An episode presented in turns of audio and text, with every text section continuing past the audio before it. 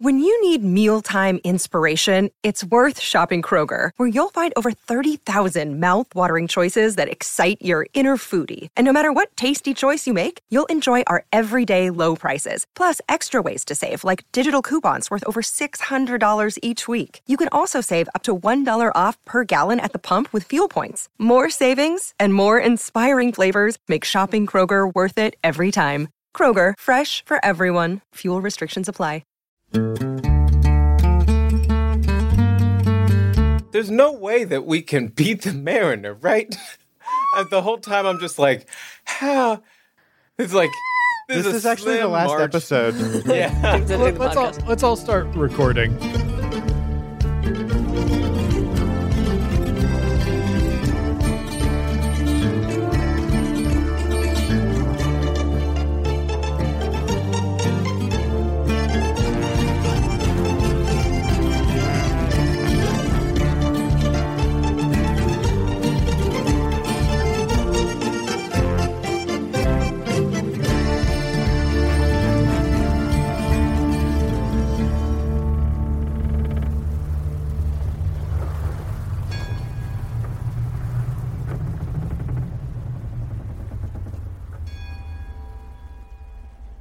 With that, Margaret rushes forward and she kisses you. And as that kiss starts, the pain fades away completely. You can feel a little bit Margaret stiffens in this, but her attention is still focused on this kiss and held on it. And the feeling that you have around your hand is suddenly so much less important than the emotions that you are processing right now in this moment. And I think we come out of that shrine as Margaret and Travis are kissing. We come out of the safety and the warmth of that place and into the wind and the rain that is racking Nordia. We can see on the deck of Il Sanguidio the crew that Gable has gathered to help repair the helm is working hard at rigging up this large decorative plate in place of the helm. We can see over at the various staircases in Nordia water rushing about as Jonnet is ordering people about uh, to, you know, bring more things for the barricade and, and, and moving things around to prepare for an assault from Lower Nordia. Meanwhile, uh, we can see Adrian leading a congregation, a small congregation of worshippers, over to the Uhuru to join the crew members and dock workers there to scrape the last bits of the Skamalik off the hull of the Uhuru. And then we cross the landscape. We cross the landscape, and I think the frame around our camera darkens a little bit the image gets distorted and blurry and then quickly we see ryan lochte who is like squinting trying to look through this telescope and the spyglass and, and realizes that oh water got on the end of it and kind of wipes that off and then looks through the spyglass once more and our vision is now cleared. And we can see coming from the gray, red tinted mists, emerging into the bay at Nordia, the first set of ships from the drowned fleet approaching the dock.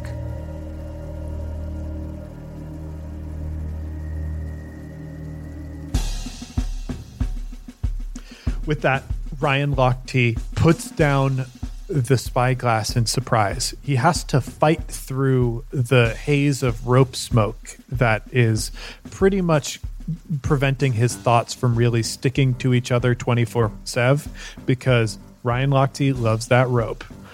And he fumbles around for, I, I think you said it was going to be a flare, Gable, that uh, they would shoot up? Yeah. Yeah.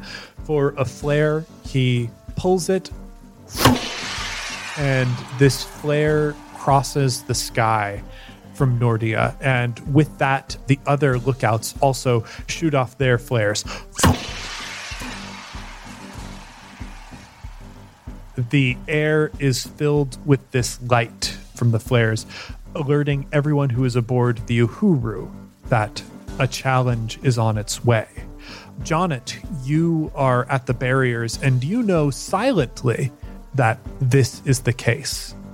I, I just want to know how does Jonnet react to confirmation that the Mariner's fleet is here? He sees the flares. He looks out towards the sea.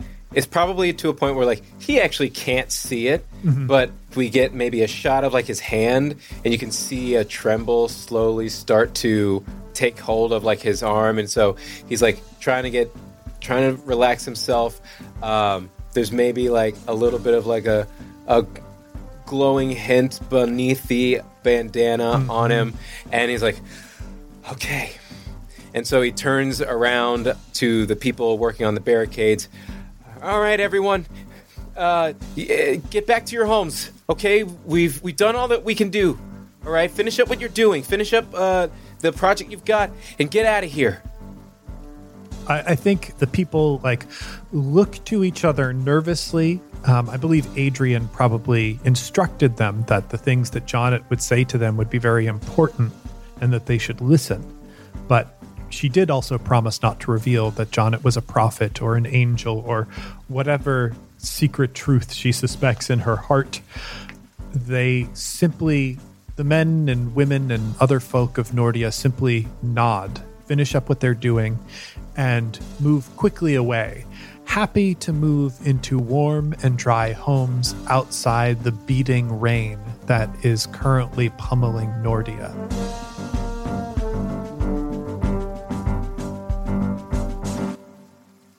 Leaving Jonnet alone, alone with that howling wind, alone with that falling rain, and alone with his thoughts of the future we now move over to Gable. Gable, you see the flares go up. Probably alongside you, Wendell and Nodos see them go up as well. Uh, we see a cool little shot of the flares being reflected in your eyes as you watch the sky. How does Gable feel about this? They were anticipating that this would happen. Of course, it was going to happen they are surprisingly more anxious than they thought they would be.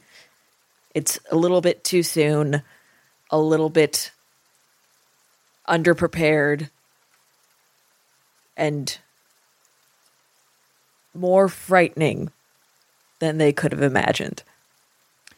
Yeah, Gable, how often does Gable actually fear going into battle? Very rarely especially once they figured out nothing really bad was going to happen. So you know that this is coming. You you feel that concern in your heart, and we move down to Lower Nordia, down to the shrine set up to luminaries, where there are two figures locked in an embrace Suddenly, Margaret's eyes open and she pulls back from the kiss. The pain of transformation is gone. There are still nerve endings connecting and reforming themselves in your hand. That the, a tingle returns, but the majority of the pain is gone. Margaret looks to you, and there is a bit of fear in her eyes. He's coming. He'll be here soon. Well, are we are we done? Can we go? Nearly. There's one more choice that you have to make. Something that I realized quite recently that is an option for you, and I wanted to ask you about it before we finished up. Do you want to be a man during the day or during the night? Whoa while I'm rooting around in there, I figured it was my purview to make a few changes. And from the stories that I've heard of the Forest Queen, she can be a little bit petty. So it struck me that there was a distinct possibility that you were a man during the day because she was keeping you away from the night. Well, that was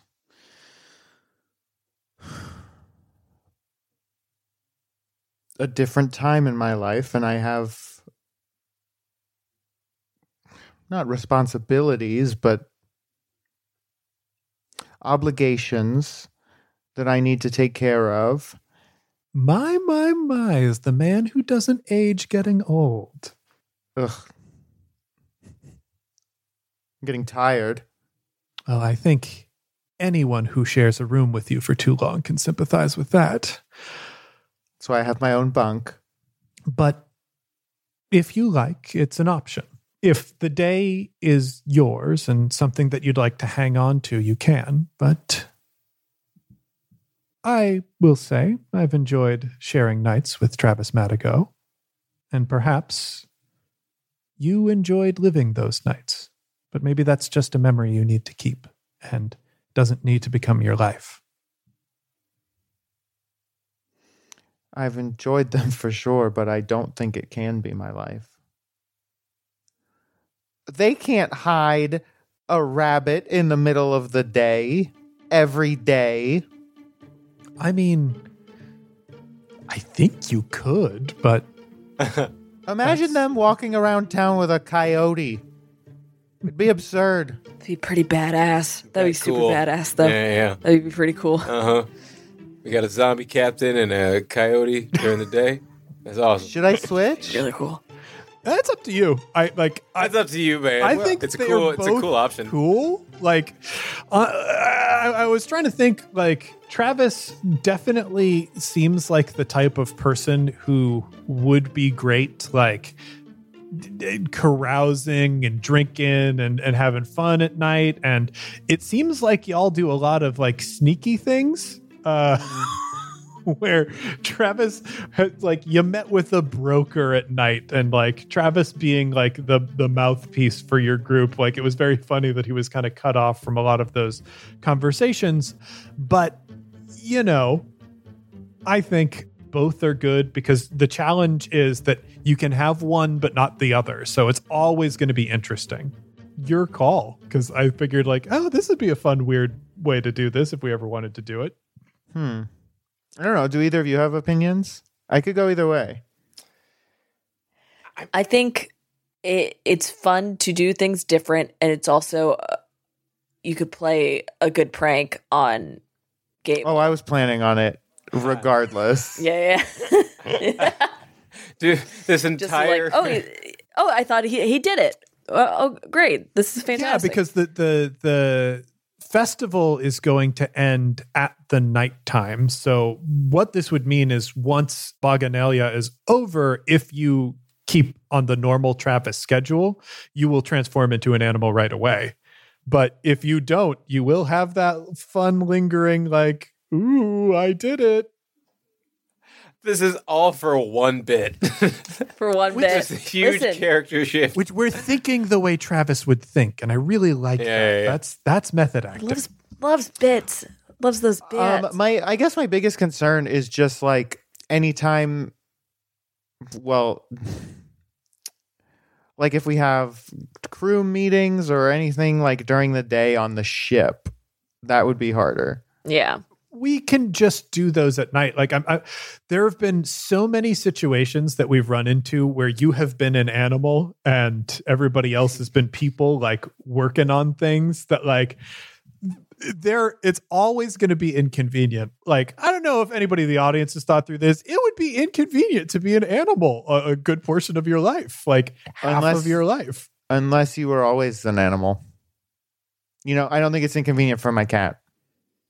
you know Well, I mean, unless the cat's trying to do a human job, then it's always inconvenient. That's true. yeah. If Buster was trying to The go to cat's his not construction like trying job. to do masonry. Yeah. He's Remember when extremely Buster- bad at brickwork. When Buster ran that high stakes underworld negotiation, Buster really struggled with that. Um, yeah, let's switch. Let's switch then. Who gives a Yeah. shit? Fun, fun. Spicy, spicy, spicy. Let's do it. Well, then, the night is yours. And with that, Margaret gives you another kiss. And in this kiss, one by one, the candles around the room start to wink out.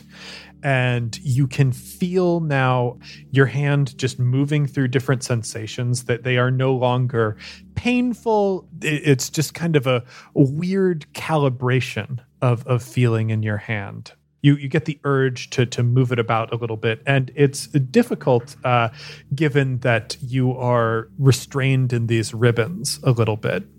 And eventually, the last candle winks out, and you can feel that surge of power that was permeating the room, that wave of emotion that was keeping out uh, the cold and wind of the outside fade away.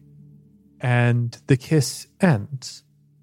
And you are once more Travis Madigo, a changeling that has two hands.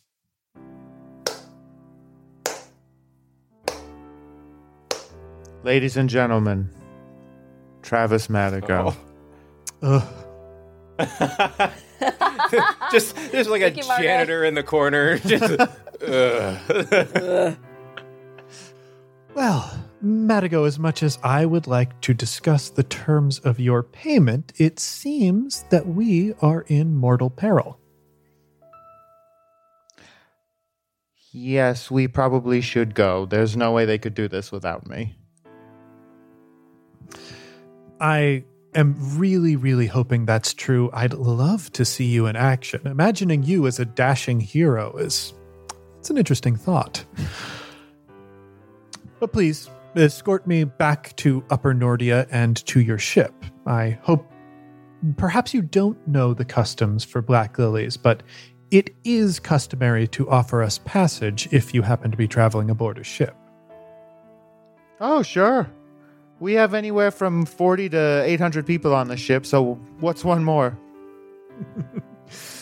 um, Margaret takes your arm and un- undoes like some of the ribbon work uh, that that is holding you together, unbinding you, and walks you out of the shrine.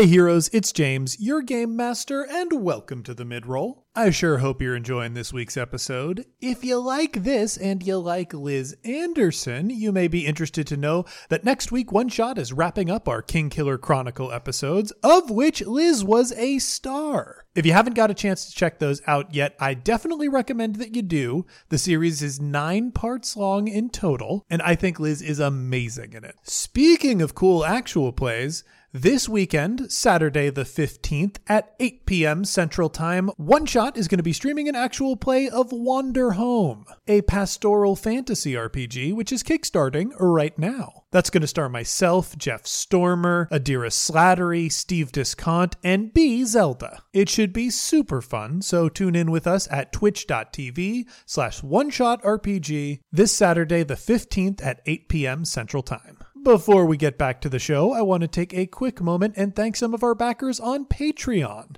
Lizzie Donahue, thank you. Kevin Vaca, thank you so much. Hannah Troxel, thank you.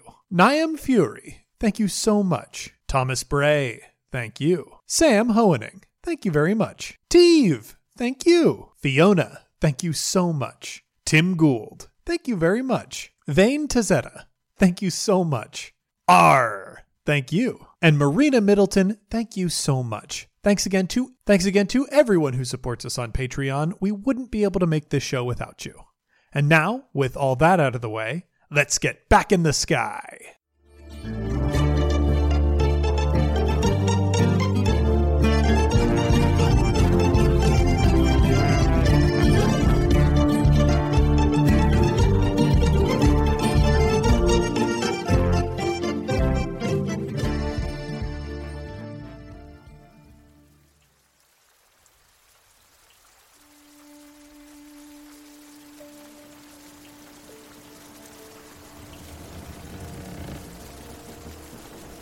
We are out at sea.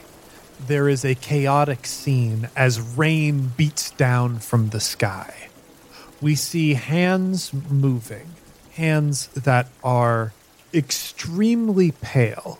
Uh, it's difficult to tell what this person looked like before they acquired their mariner's mark because now they look like a walking corpse. Someone who has been lost on a wash at sea. Their skin is bloated in places and withered in others.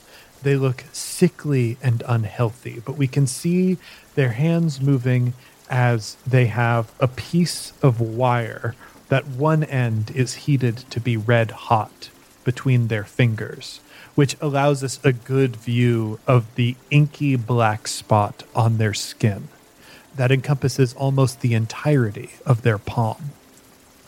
And we can see this person moving this wire over to a cannon, a hulking iron cannon that is covered in rust and signs of other decay from the sea. There are right now areas of it that have salt water just running down it, where the salt normally is caked on its iron sides.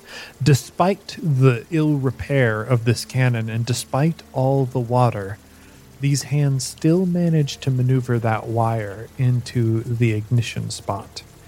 And we see in the air the bubbling burst of the cannon in a kind of slow motion instead of fire exploding out of the ignition slot and across the muzzle of the cannon as it releases the cannonball, we can see green fire exploding from the cannon, propelling the cannonball forward. We cut to a long shot as this green streaking cannonball leaves the ship from the harbor and moves across to the walls of Nordia.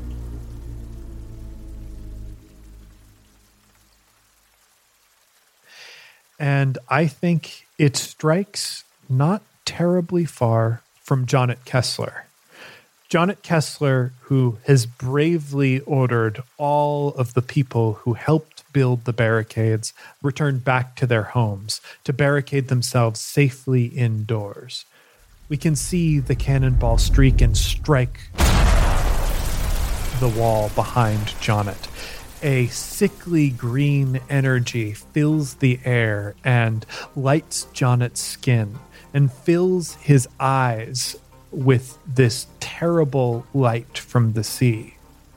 This is the ghost light, the thing whispered by Araners and those who live along the coast, the dread cannon fire of the mariner and his fleet it possesses no properties that are more dangerous than mundane cannon fire, but it has that dreadful green light that lingers in the air after the cannon shot has done its grim work.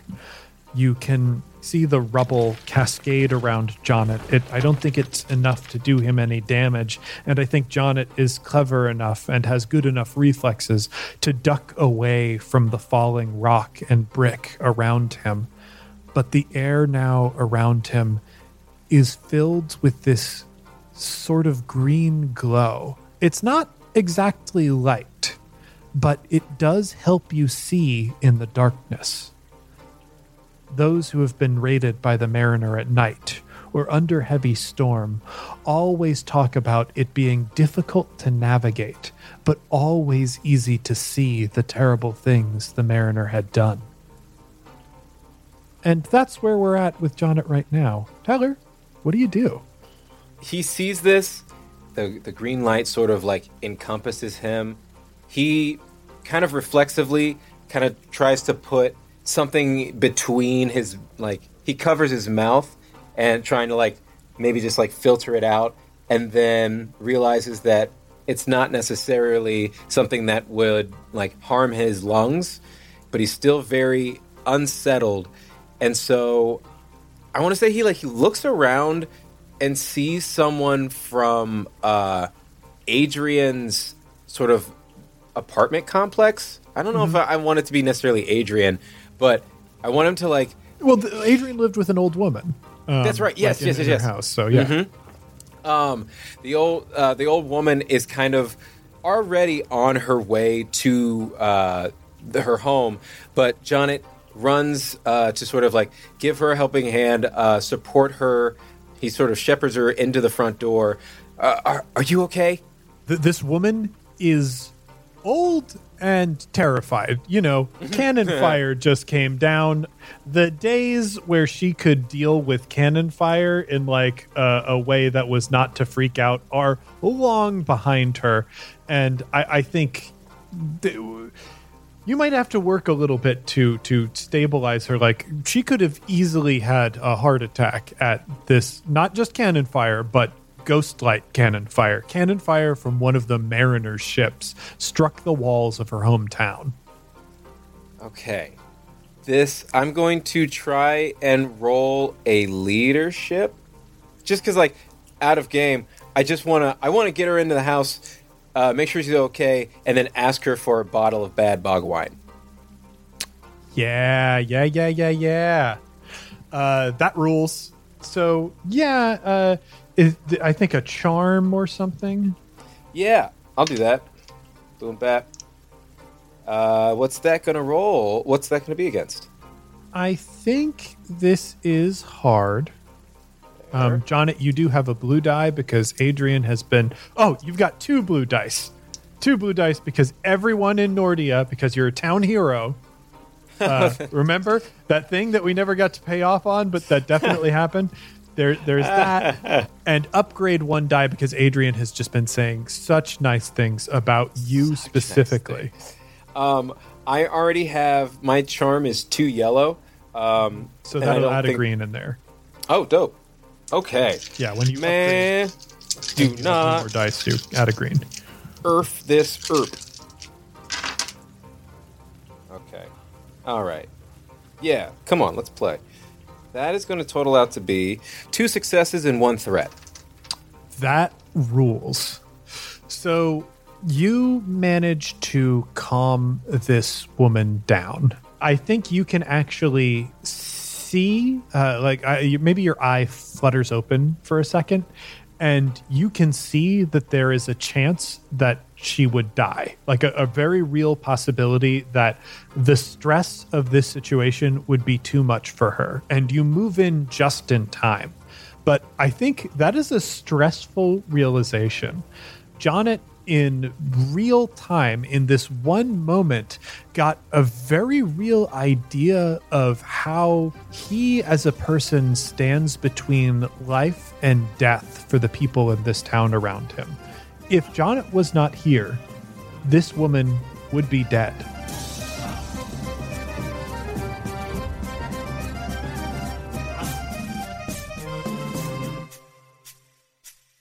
The stress of that, I think, causes one strain for you. All right. But you are able to be that helping hand. You are able to calm this woman in this time of fright and uncertainty and guide her back to her home. the two of you step inside. Jonet doesn't even. He stands in the the door frame and just uh, checks on her. He's like, "You're gonna be okay, all right? Uh, uh, we're we're doing everything that we can, all right? And and and you're gonna remember this as the most eventful Boganalia you've ever had, you've ever seen, all right? You're. It's gonna be great, okay? Just stay calm, stay in cover." But I am going to need one thing from you. What's that? I need a bottle of your worst bog wine. She smiles, like gives this sly old lady smile. I always keep a bottle. I always keep a bottle of the worst bog wine that I've ever found around, just in case someone needs a lesson. And, And lucky for you, no one this year did. Trust me, someone's to need to learn a lesson.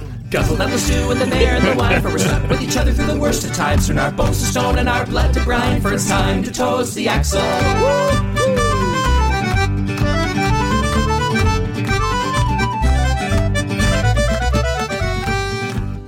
She hands it to you. It's branded. There, there got to be a lot of different people who, who make their bog wine. What, what's the, what's the name of this bog wine? Kyle's Bradley's bog wine. Bad bog. What? I think we both went for like white boy names. Bradley's bad bog. I said Kyle. I like Bradley though. Brad's bad bog. You have this bottle of bog wine. was dead the next morning. You gotta drink the wine. The bear wine, for we stuck with each other through the worst of times. When our bones are stone and our blood to brine, for it's time. Everybody! The stew and the beer and the wine, for we stuck with each other through the worst of times. and our bones are stone and our blood to brine, for it's time to toast the axle.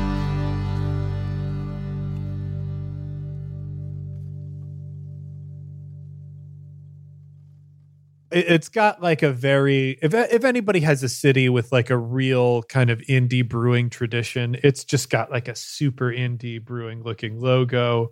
Uh, you know that there's got to be some fucking hipster ass people in Nordia that really prefer and are connoisseurs of the bad bog wine. It's like whoever's into IPAs, they're into this bad bog wine for sure. The the logo is like an X, and then in each of the little triangles, the X makes is like a little. Oh fuck yeah! you know what I'm talking about? yeah, yeah, yeah.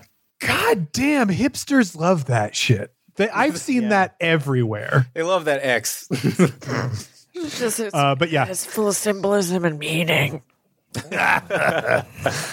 you got it though. You got it though. Maybe we'll do a T-shirt that, that that's that X. Gross. I hate it. No, thank you. and then each little triangle is a smaller X. Yeah, each well, each little each little uh, wedge is like one of the characters uh, from from Campaign Skyjacks, one of the main cast, and then we'll put a little X through drafts. Oh, So there's another X in there that has even more meaning and symbolism. You know, really get them. okay, James. yeah, so uh, he takes this, he does like a classic, like spins it in the air one time, catches it, and then he like closes uh, the door in front of the lady. Cool. And we move up over the city again as we see more cannon fire streaking towards the city. The camera crosses that cannonball in the air, and we move over to Gable. Gable, you're aboard Il Sanguidio. The wheel is complete. What do you do? Okay. And I imagine, like in the meantime, because we we saw you at the end of last episode, like see it like finishing up the wheel. I imagine like the ship is prepared to launch if you would like to launch it. Yeah. I think we are going to launch the ship. I don't think Gable is going to be on board with the ship, but I also think we need mm-hmm. more people than just the three. Um, oh, so like I said before, there are more people Okay. in this group. Those three are just the people who are taking on additional risk when you roll actions. But like there are untold members of the Uhuru crew because if you fail a roll, there's a chance that instead of rolling one of the three people that you've put at risk, it'll be another random person on the Uhuru. Okay, sounds good. All right. Gable really quickly turns to Nodos and puts two hands on his shoulders. Remember, full firepower, as quick as you can. You are just trying to slow them down. The moment they start retaliating, you have to leave. You have to get out of there. There's no way to win. Promise me. I I promise. Drop I will ballast. follow your command. okay, Ballast? drop it. Drop all the ballast. Get out of range, drop, and then get back on shore. I need you here. There's quite a bit aboard this ship. Uh, I do. Do you wish to drop everything once we've run out of, of powder and, and, and cannon? Do you wish us to just throw what we can? We could dump the cannons overboard. everything. Strip it for parts. Then I have another question. Should we retain control of the ship? You're the best. You're the best. You're. I don't know if I tell you this enough. You are the best. I, I, I, I love you so much. I don't know if it's in that way, but oh my god, you're. Oh, oh. Okay, I that No, was a lot. No, no, no, no, no. All right, no, we're gonna deal with that later. But yes, absolutely. Whatever you can do, stay safe. But It's not our ship. Nodos smiles.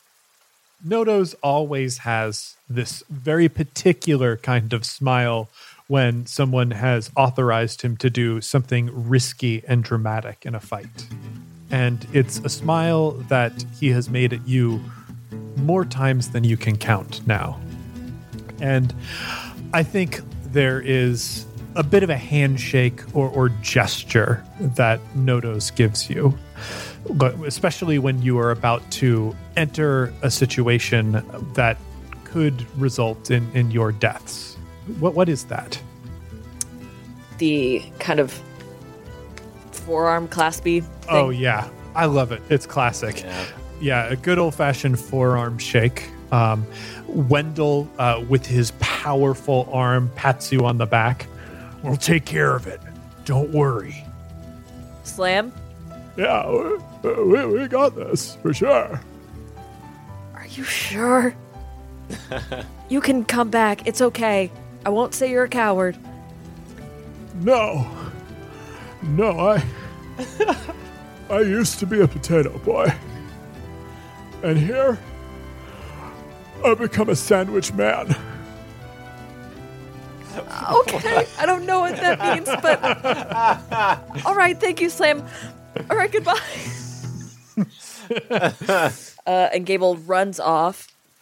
Their plan is to stay on the beach for as long as possible because, of course, the army is going to be coming through there and basically be the f- the front lines and hold off the forces for as long as they can and distract the mariner before he comes- Radical. before he comes in. Then we see the furnace aboard Il Sanguidio stoked as it is piled high with coal. And we can see there is uh, somebody who it's Wendell. Wendell is like shoveling coal into the furnace for Il Sanguidio. And he's like looking at the fire. Uh, we can see it reflected in his eyes. Wendell is, of course, someone who lives for battle and probably wishes that he was down on the beach fighting alongside Gable, but but knows that he's going to be seeing a lot of action here too. And as he is studying this overly fancy furnace that like has parts of it that are even unmarred with soot as Lorenzo Arenzi would always have them scrub the grate clean every time the ship landed. He sees hung on the side of this insulated furnace a small bag, and he reaches forward and opens it up. Reaching inside, he withdraws a small, silvery, sparkling nugget, and he gets a broad smile on his face and takes one of the nuggets and tosses it lightly into the furnace. Uh, and then spins around and ducks as a huge, uh, uh, like closing the grate, we can see an explosion of fire moving around the heat shield on the grate. And that explosion of fire creates silvery flames that jet up the tubing attached to the furnace into the envelope of the sky ship as Wendell has just thrown a hunk of bright amber into the furnace, something that burns incredibly fast and incredibly hot. The ship jerks beneath him, uh, and you can even hear a small tingle of the heart bell at the center of the ship as Il Sanguidio's envelope turns blood red in the few areas of it that have true feather weave, and it takes flight. Cool. Damn it. Fuck. Dope. There I love the ginger to- gingerly toss. Yes, it's just like a little. Uh, then we move across the city as another cannonball has struck off its mark and hit part of the hillside in lower Nordia near the staircases where Travis and Margaret are approaching. Like Travis, you can see in front of you this explosion of, of green fire and haze that comes out of where this cannonball has landed. Margaret, does not have the same protections on you now that were holding back the discomfort of the wind and the rain, simply because she is not r- the radiating nexus of power that she has been the last few days as she held your emotional problems as a mantle of power around her shoulders. And you can sense that she is tense whatever she does to control her emotions normally, she is not focusing on it as much right now as the mariner is right at your back. I don't have the strength to hold back the waters right now. Well, good thing we've got bigger problems. Uh, I, Madigo, I, I don't think you understand. I don't mean the rain, I mean the bridge and you can see in front of you like the torrent of water crossing the bridge. If we are to get to Upper Nordia, I will need something. Unless, do you know any spells that can stem tides? Of course not. No, no. Well, it might be something that you want to pick A up. A boat. A boat. Get a boat. A pocket boat? Tiny little boat? yes, a pock. Yes, a pocket boat. What, what if Travis all of a sudden came out right now? It's like, oh yeah, I've been able to do magic this whole time. Duh. Every, well, everyone in Sphere can do magic. It's a question of how good you are at it. Hmm. Not not everyone is Jonnet Kessler or even Gable Skyjacks. she turns to you. Madigo, I will consider it part of your debt to me that I am here. Do you understand that?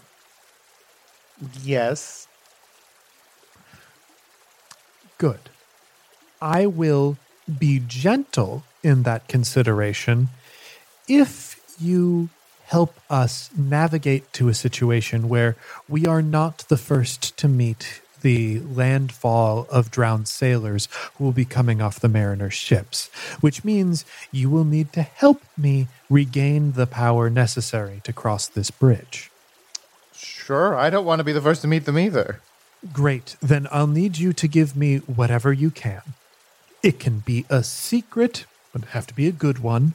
Uh, it, it can be a promise. It can be something physical. I just need you to create something intimate between you and me so that we can get across that fucking bridge. Um, is it possible to just fucking book it across the bridge? Uh, yes, it it would be possible. It would be dangerous, and I love it that Travis is like, no, I'm going to take this into my own hands. We're not going to do any more fucking magic because I have had a a fucking couple three days. I don't. I don't want to be vulnerable anymore. I just want to run into water. Okay, cool. Yeah, then I know what I'll do. Okay, great. I promise I won't let go of your hand. And then he grabs her hand and just runs.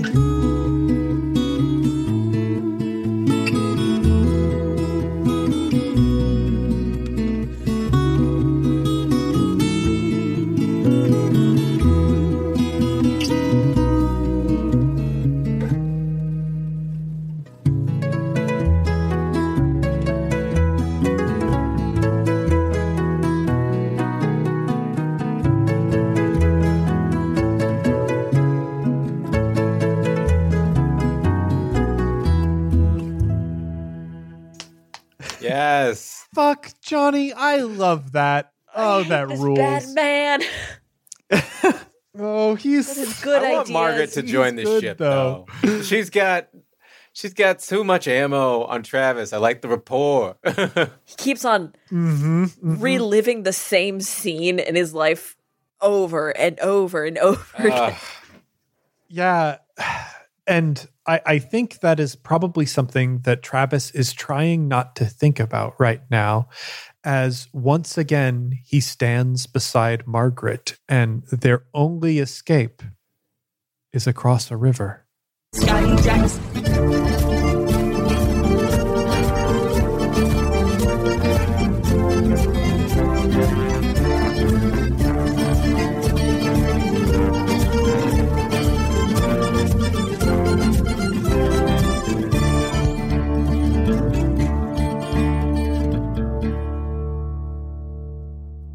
We return once again to the captain's quarters aboard the Uhuru, where we see piles and piles of mail sacks full of letters addressed to Oromar Vale and his crew. Before the captain's council now, there is a letter which is tied to a large sack. It is addressed to Mr. Kessler and crew. Uh, seems like this one came as a unit and it's for you. Uh, oh yeah. Jonnet stands up. Uh, he pulls out a, a pocket knife and he goes to open it. Stab it. Stab Uh, it. Stab it. so so when stabs it. opened, Stab it. Uh, yeah. Well, you you stab it, and like pulling your knife back, uh, you can see stuck to it are piles and piles of magazines that spill out all over the floor. all of them feature etchings of Jonnet prominently on the cover, and many of them are extremely flattering and or windswept, and several prominently uh, are embellished with hearts. Um, uh, what is what magazine is this? Well, let's see. I'll read the letter here. Congratulations on your incredible performance at Aya Piora. You and your crew gave the attendees a truly great show for all ages. We represent Spear Glass Publishing, the largest printing house in Spear. You may be familiar with our general interest imprints, inclu- including Bird Fancy, Breeder's Digest, and Corsair Metropolitan. However, we also publish a number of titles for younger set, including Griffin Beat, Teen Rogue, and Dreamboat Monthly. And Mr. Kessler, you have made quite an impact on our readership. Since putting you on our covers, we have seen a 200% increase in circulation, and our mail rooms are flooded with fan mail. We would love to have you come in for an exclusive interview and portrait session for one of our teen focused magazines. You may bring in your crew if you wish, but their presence is not strictly speaking necessary, though we would prefer you have a parent or guardian present. Contact information is enclosed. Respectfully yours, Archibald Skivington, CEO of Spear Glass Publishing.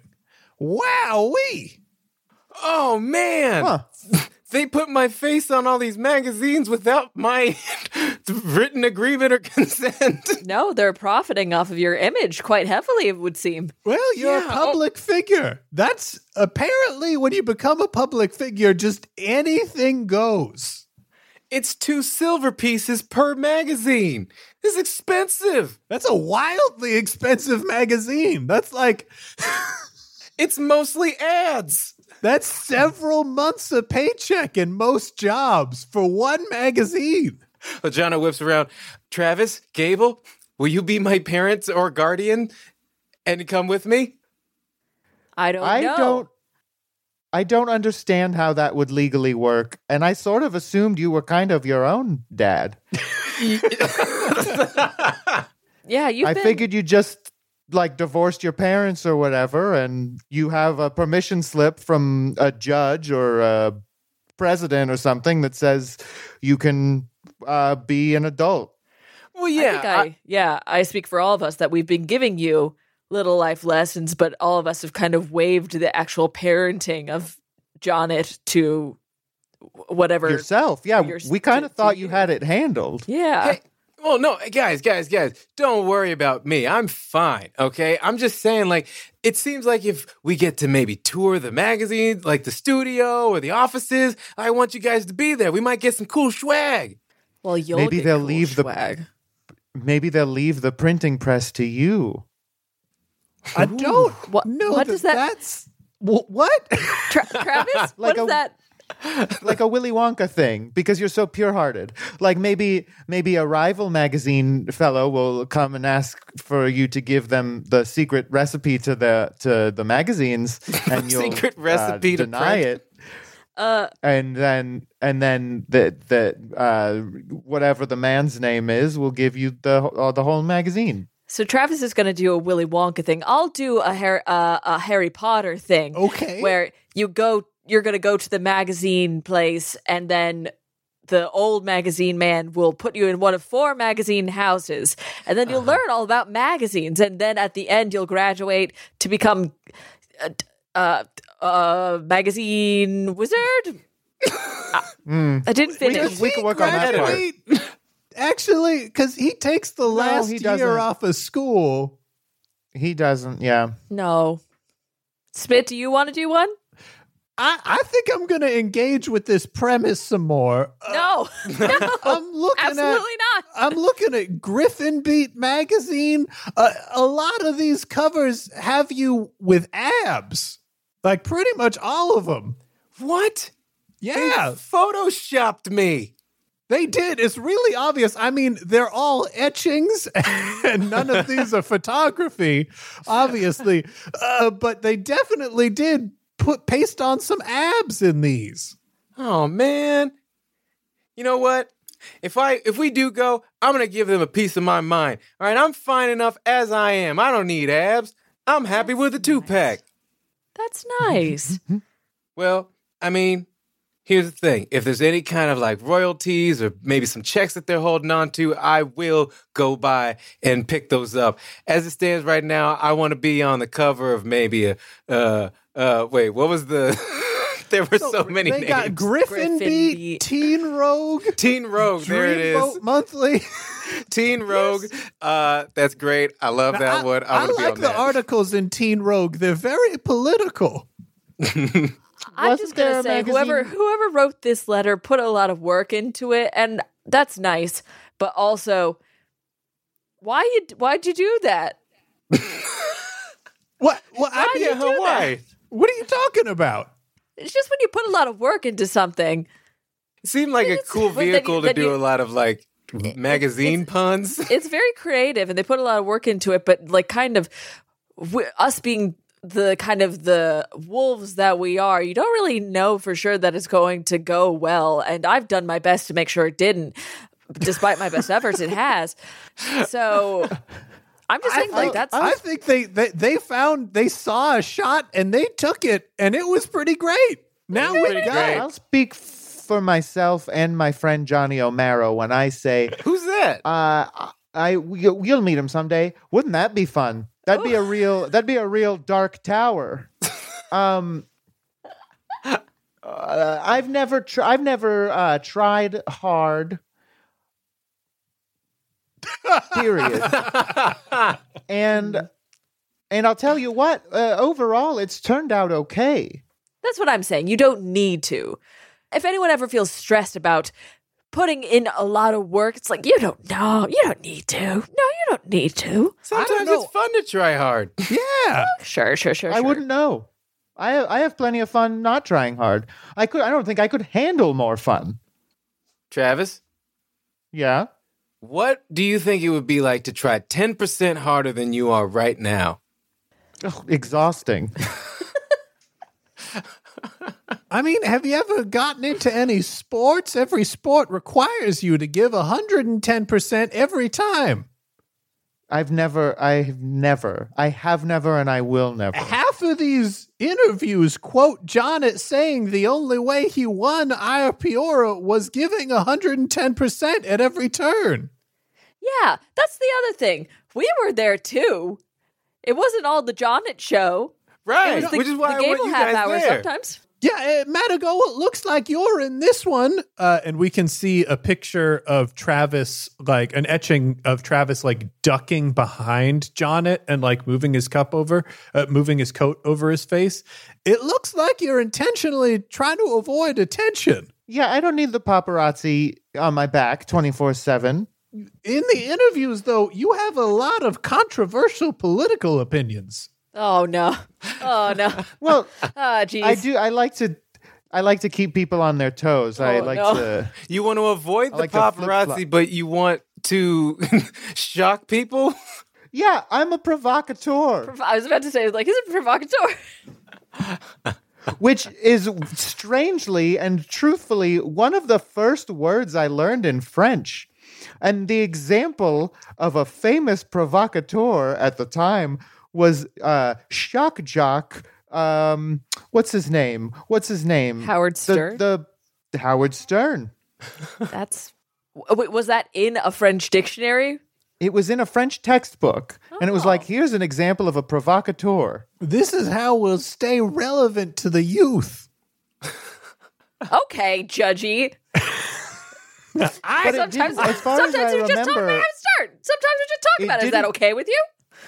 It didn't provide an example of a a provocatrice, which would be a a, a female provocateur. No such thing.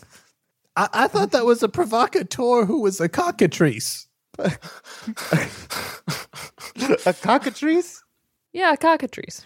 Yeah, uh, that's uh, the the cover of Bird Fancy magazine is actually a cockatiel with a bunch of very controversial political opinions. You should interview that cockatiel. Oh, it's a meeting of know- the minds. Another, well, I am a different bird. The other thing that I would like to say, re birds, is that I have I talked about how I've been getting into birds lately. no, You or your friend Johnny O'Mara? What's the? Who cares? I do. I just said. Both of us, we we bird together. Um, but it's really fun, and I saw goldfinch in my backyard the other day, and it was Ooh. it was magical. and I, just heard got- Goldfinch was disappointing and disjointed. All right, I Spit. don't understand. we understand can what do that the next is. couple one without without you. we could do it. We can read things by ourselves. I don't know. I think I've I'm the never heard only of reason this. we're engaging with the content that people paid to put in the show. So Oh, you think? Oh, oh, you think that's that's the case? Oh, okay. They they know what they're paying for. How could they? All right, Jonnet, we'll we'll try to get you to one of these offices so that uh, we we can do your interview and maybe And that's canon. yeah. That's canon. Okay, now that's just part of the thing. I hope you hold me to that. I, I'd like to see you try it. Remember one thing about anything that happened. Spit. Get off of that desk. Oh, good. That was my Long favorite way. letter that's been sent in. Really? Oh, Oh, yeah. man. Uh, Oh, are you they went kidding? in. Griffin The puns Beat are- magazine? Yoy. That's the Griffin best. Beat is very good. Campaign Skyjacks is a one shot network production. For more information, be sure to follow us on Twitter at, at CampaignPod for updates about live shows and other events we might be doing. You can find more great gaming shows over at oneshotpodcast.com. Like Session Zero. Session Zero is a discussion podcast that seeks to explore the psychology of role playing. Each episode will feature role playing concepts, stories, and tropes viewed through the lens of psychology by clinical psychologist Porter Green and industrial organizational psychologist Steve Discont. Be sure to join them on the couch for the next session. Jonnet Kessler was played by Tyler Davis, who can be found on Twitter and Instagram at Tyler A. Dave. Gable was played by Liz Anderson, who can be found on Twitter at Liz Anderson underscore underscore underscore, or on her podcast, Paired. Travis Madigo was played by Johnny O'Mara, who can be found on Twitter at Johnny and Briefs, or on his podcast, Dilettante Ball. I am James D'Amato, your host and game master. You can find me on Twitter at OneShotRPG or on my other podcast, One Shot. The original music featured in this production was composed and performed by Arne Parrott. You can find Arnie on Twitter at A R N E P A R R O T T, and you can find more of his work at atptunes.com. This episode was edited by Casey Tony, who can be found on Twitter at Casey Pony, spelled C A S E Y P O N E Y, or on his own podcast, Neoscum. Our logo was designed by Fiona Shea, who can be found on Twitter at Fiona Pup. The world of Sphere was inspired in part by the music of the Decemberists and the card game Illimat, property of Twogether Studios. The game used in this production is a modified version of the Genesys role playing system that was created by a talented group of game designers who were fired by a private equity firm owning Fantasy Flight Games. There are no kings. Take flight, heroes.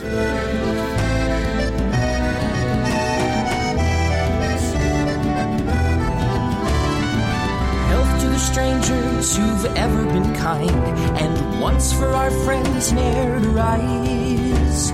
Twice to the dearest we're leaving behind, who know we can never deny the call of the sky.